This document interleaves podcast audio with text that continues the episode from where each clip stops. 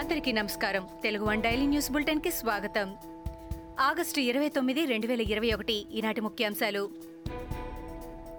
YCP పాలనలో అభివృద్ధి zero అని టీడీపీ నేత యనమల రామకృష్ణుడు విమర్శించారు. ఏపీ ఆర్థిక పరిస్థితి రోజురోజుకు అధ్వాన్నంగా మారుతోందని అన్నారు. రెండేళ్లలోనే రెండు లక్షల కోట్లు అప్పులు తెచ్చినా అభివృద్ధి లేదని యనమల ఆరోపించారు. మహిళల కన్నీళ్లను రక్తంగా మార్చి మరీ జగన్మోహన్ రెడ్డి తన ఖజానా నింపుకుంటున్నారని టీడీపీ విమర్శించింది. మూడు దశల్లో సంపూర్ణ మద్యపాన నిషేధం అమలు చేస్తానని చెప్పిన జగన్ మద్యంపై వచ్చే ఆదాయంతోనే రాష్ట్రాన్ని నడిపిస్తున్నారని మండిపడింది.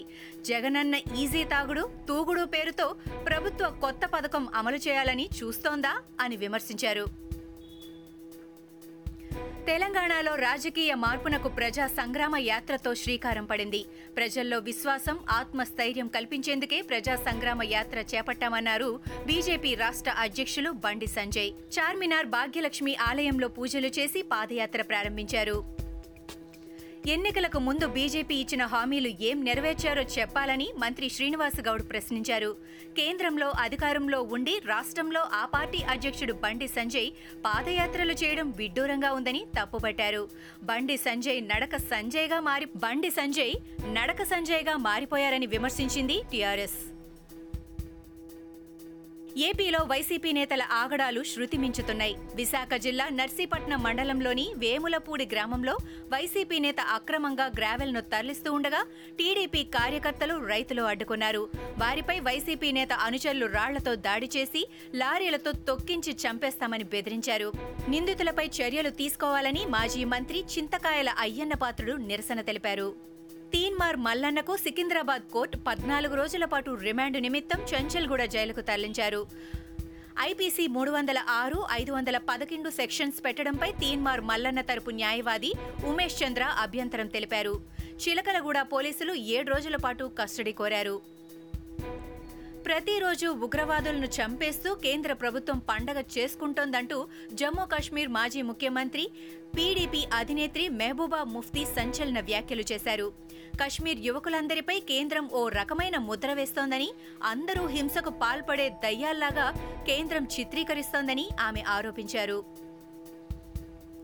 గడచిన ఇరవై నాలుగు గంటల్లో ఏపీలో కొత్తగా పదమూడు వందల ఇరవై ఒక్క కరోనా కేసులు నమోదయ్యాయి. కోవిడ్తో పంతొమ్మిది మంది మృతి చెందారు.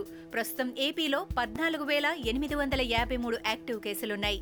ఏపీలో స్కూళ్లు ప్రారంభమైన నాటి నుంచి కరోనా కేసులు ఎక్కువగా నమోదవడంతో విద్యార్థులు, ఉపాధ్యాయులు తీవ్ర భయాందోళన చెందుతున్నారు. తిరుమలలో చిరుతల సంచారం కలకలం రేపుతోంది. పద్మావతి అతిథి గృహాల దగ్గర చిరుత కదలికలను స్థానికులు గుర్తించారు. చిరుతను చూసి భక్తులు భయాందోళనకు గురయ్యారు. కరోనా వైరస్ తీవ్రత తగ్గుముఖం పట్టడంతో ఇప్పుడిప్పుడే తిరుమలకు వచ్చే భక్తుల సంఖ్య పెరుగుతోంది.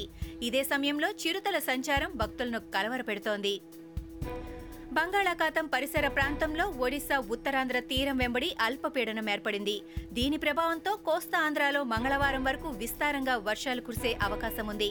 రాయలసీమలో అక్కడక్కడా వర్షాలు పడతాయని వాతావరణ శాఖ వెల్లడించింది. ఇవి ఈనాటి ముఖ్యాంశాలు. మరికొన్ని ముఖ్యాంశాలతో మళ్లీ రేపు కలుద్దాం.